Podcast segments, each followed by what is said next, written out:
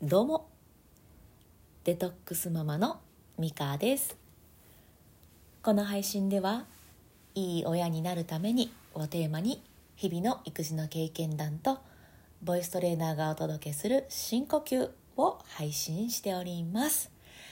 さあいかがお過ごしでしょうか？えーとね先日 Voicy っていう音声配信アプリで、えーとね、漫画家の日浦悟先生が話されていたことがすごい私の心の中にうん残っていてそのことについて今日は考えてみました。で、まあ、タイトルにも書いた、うん、通りなんですが自己肯定感が低いっていいことなんじゃないって思ってきております。えっと、平先生はあの自己肯定感が自己肯定感が低いってそんなに悪いことかなっていう感じでお話しされていてもうねもう本当も首もげるなっていうぐらいめっちゃうなずいて聞いてたんです。いや、そうだよね。いや、そうだよね。おお、そうやわ。みたいな感じで聞いてたんですけども、もしよかったらね、もうぜひ聞いてください。あの、めっちゃ、うん、あの、あのね もう平先生のね優しい声もいいし、うん、もうスッと入ってくるあの感じもう大好きです。まあまあ私が好きな話は そういった置いといて。まあねそんな話があってね。あ、えーと、どういう話かっていうとうんとまあ、その自己肯定感が低いとか自己評価が低いってことはつまり、えー、細部にまで気が付くことができて、えーと、そこをこう直してあげるフィードバックして、えー、いい方向に持っていけるっていうことでもあるじゃないっていう感じで、えー、お話しされていたんですね。いやそうだよなって思ったんです。えー、なんでかって思うとね私ボイストレーナーボーカルトレーナーしてますけど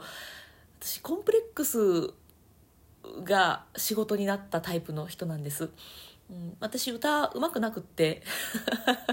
なんかもう、ね、そのボイストレーナーやってて歌うまくないって何なんてよく言われるんですけど歌うまくなくって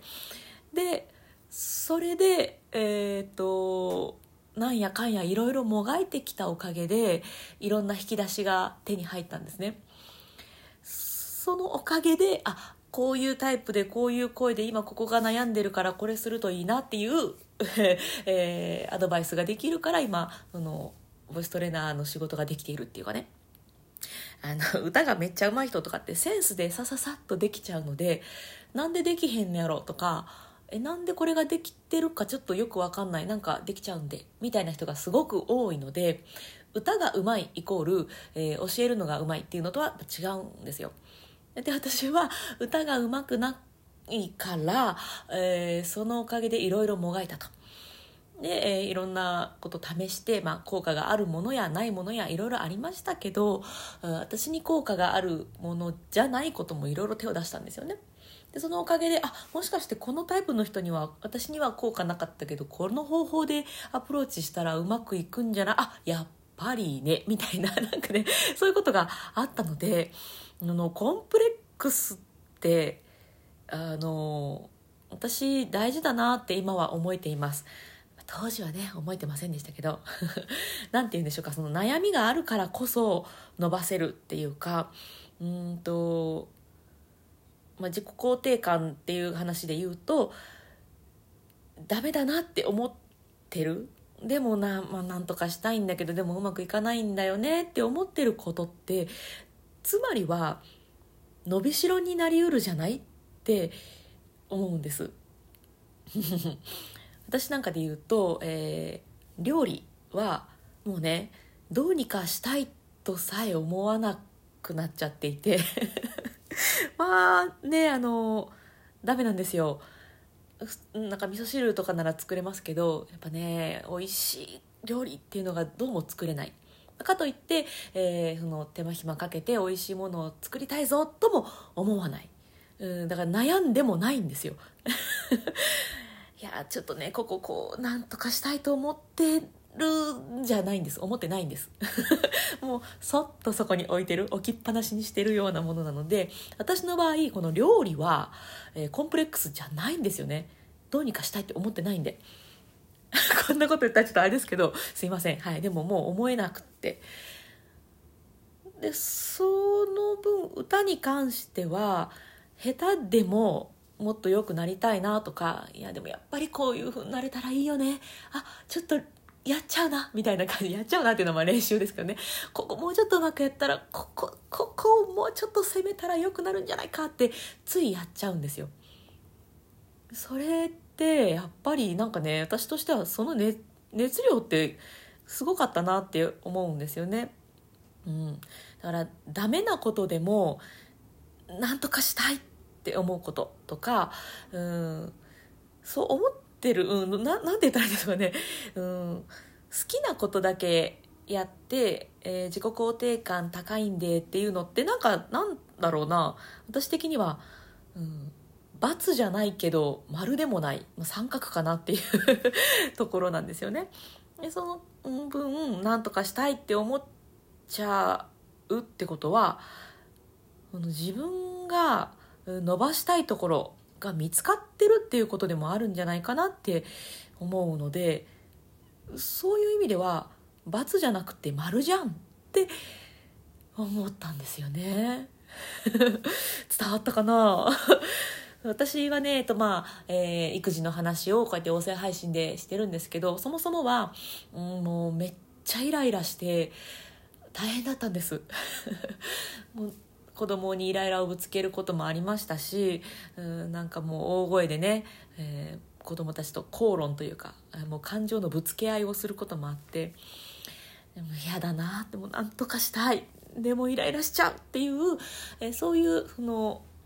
ところ、まあ、だから当時その自己肯定感がみたいな風に思ってたんです。自己肯定感を上げるにはどうしたらいいんだって思ってたんですけど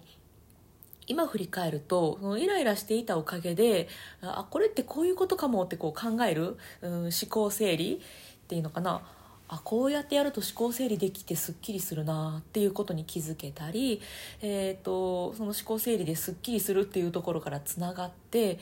えーと、声を出すことも、えー、その思考を整理することもデトックスじゃんって思ったんです。すっきりするから。片付けていらないものは捨てる。もうデトックスだなっていう私が今掲げているデトックスっていうテーマになり得たんですよね。たどり着いたっていうか。そうなるそうなってくるともう自己肯定感が低いってもういいことなんじゃない？っていうくらい思えてきたんですよね。うん。なので、まあ、日浦先生もおっしゃってたんですけど過度に悩まなくてもいいんじゃない？って、うん、感じましたっていうような感じで、うん、そういうニュアンスで、えー、話してらしたんですけどなんかもう私ここを考えていけばいくほどいやもうなんか悩みどころか伸びしろやん？みたいな。なんかそこまでたどり着いてしまったんですよね。うん、なんとなくなんですがその自己肯定感が低いって、えー、自分のことを言っている方ってうんと自分のやりたいこととかをまだ見つけられていなくてって言ってる方とか多いように感じるんですね。私もなんかそんな感じだったし。でもなんとかしたいって思ってるからこそ自己肯定感が低いんだって思ってると思うんですよ。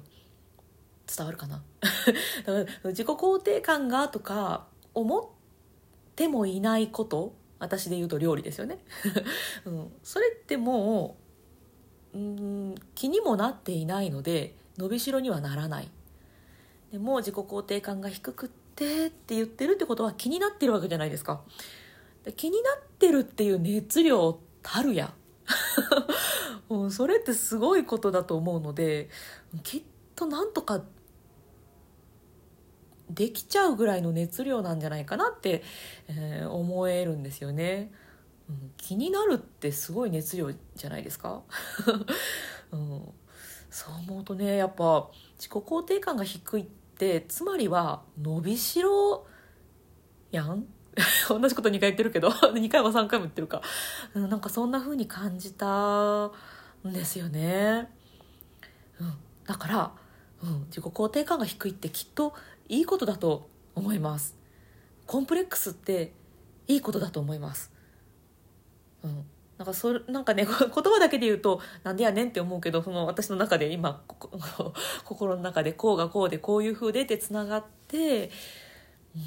そんな風に今は思っているっていうお話でした、えー、今日はねその育児子供の育児っていうよりは自分を育てる方の育児の話になったかと思うんですけれども、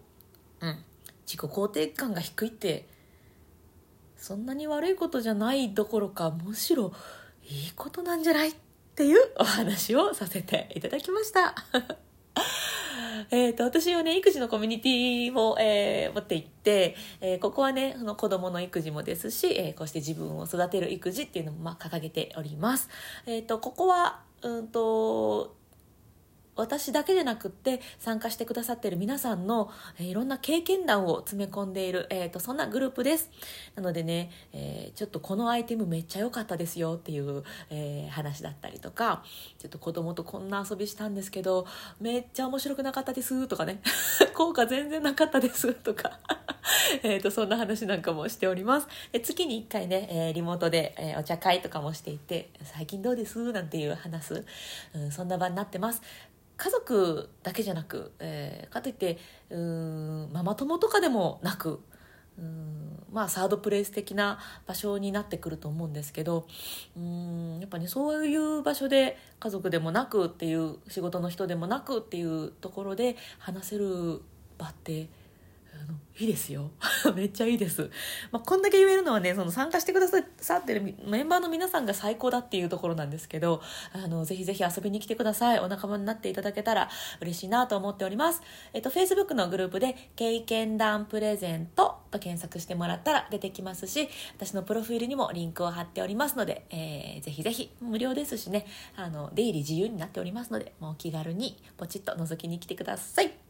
さてそれでは今日も深呼吸してまいりましょう。えーとね、さっきもちらっと言いましたけどこの私がデトックスっていうテーマにたどり着いた、理由の一つがこの深呼吸です。やっぱりイライラしてる時も私がもう本当にイライラしてたので あれなんですけどイライラしてる時ってね呼吸が浅いんですよ。めっちゃ浅い。で私はそれをね何でしょうかもうずっと長いこと呼吸とともに生きてきたので当然のようにあイライラしてるわ深呼吸しようみたいな風にやってたんですけどこれって私皆さんにシェアできる結構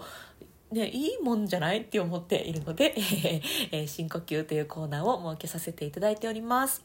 うんえー、イライラした時、えー、もやもやした時あなんかもうすっきりしないぜっていう時はあの深呼吸するだけでかなりデトックスされます。お金かかんないですしね。近所迷惑にもならないですしこれめっちゃいいなと思ってるのでぜひぜひ、えー、一緒にやってみましょう、えー、コツは背筋を伸ばすことです、えー、今日もねちょっとざっくりの説明でいきますと背筋を伸ばすといいことめっちゃあります。もう雑すぎる。なんかね、いろいろあるんですよ。自律神経がどうやこうやとかね、えー、姿勢がどうやこうやっていろいろあるんですけど、まあ、ざっくり、えー、いいこといっぱいあります。っていうことで、えー、まとめさせていただきます。はい。いいこといっぱいありますから、背筋を伸ばして深呼吸をしていきましょう。うんと、吸う時にぐーんと背筋を、えー、反ってしまったり、えー、吐く時にふわっと猫背になってしまったりっていうのが、まあ、あるあるなので、えー、そんな風にならないように背筋をまっすぐっていうのは、えー、意識しとくといいです、まあ、せっかくやるならね効果が大きい方がいいんじゃないかというのが私の持論ですので はい背筋を伸ばしてやっていきましょう。では今ね体の中に残ってる空気をファッと吐き切ってしまいましょう。で吐き切ってから吸うと深い空気が、えー、吸えるようになります。ゆっくり吸ってゆっくり吐いていきます。では、えー、今ね体の中に残っている空気を吐き切っていきましょう。せーの。空っぽにします。そして顔を少し笑顔に口角を上げて楽しくなくても口角を上げて息を吸っていきます。ゆっくり吸いましょう。笑顔で吸うといい空気が入ってくるからです。これもざっくりの説明で終わらせておきます。じゃあ吐きましょう。ゆっくり吐きます。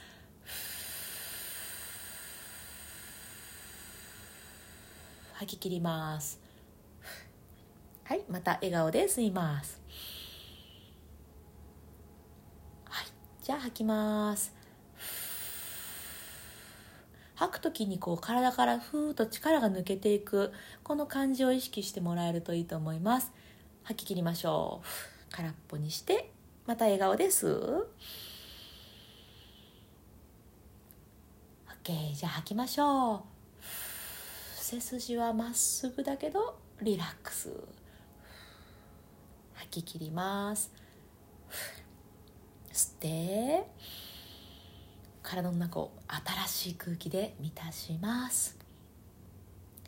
吐きます。モヤモヤがある方イライラしてる方なんかは空気と一緒にイライラモヤモヤも一緒に吐き出すイメージでデトックスしちゃいましょう。吐き切る？吸って。吐きます。リラックス。デトックス。吐き切る？吸って。最後です。笑顔で吸って。空気を満たして吐きます。最後吐き切って終わりましょう。はい。いかがでしたでしょうか？まあ、あの私はねもうちょっと長いこともう自分の気持ちがすっきりするまで深呼吸をしたりしています、まあ、お風呂の時にやったりね寝る前にやることがあるかな、う、いや私はもうことあるごとにやってるな。でも本当にねあの3回だけとかね1回だけとかでも多分ちょっと気持ちがシュッとねリセットできるんじゃないかなと思いますのでぜひぜひ深呼吸、えー、あなたの生活にえー、組み込んで生活のそばに置いていただけたら嬉しいななんて思っております。はい、ということで、えー、今日も最後まで聞いてくださってありがとうございました。え、充実の一日をお過ごしください。それでは、また。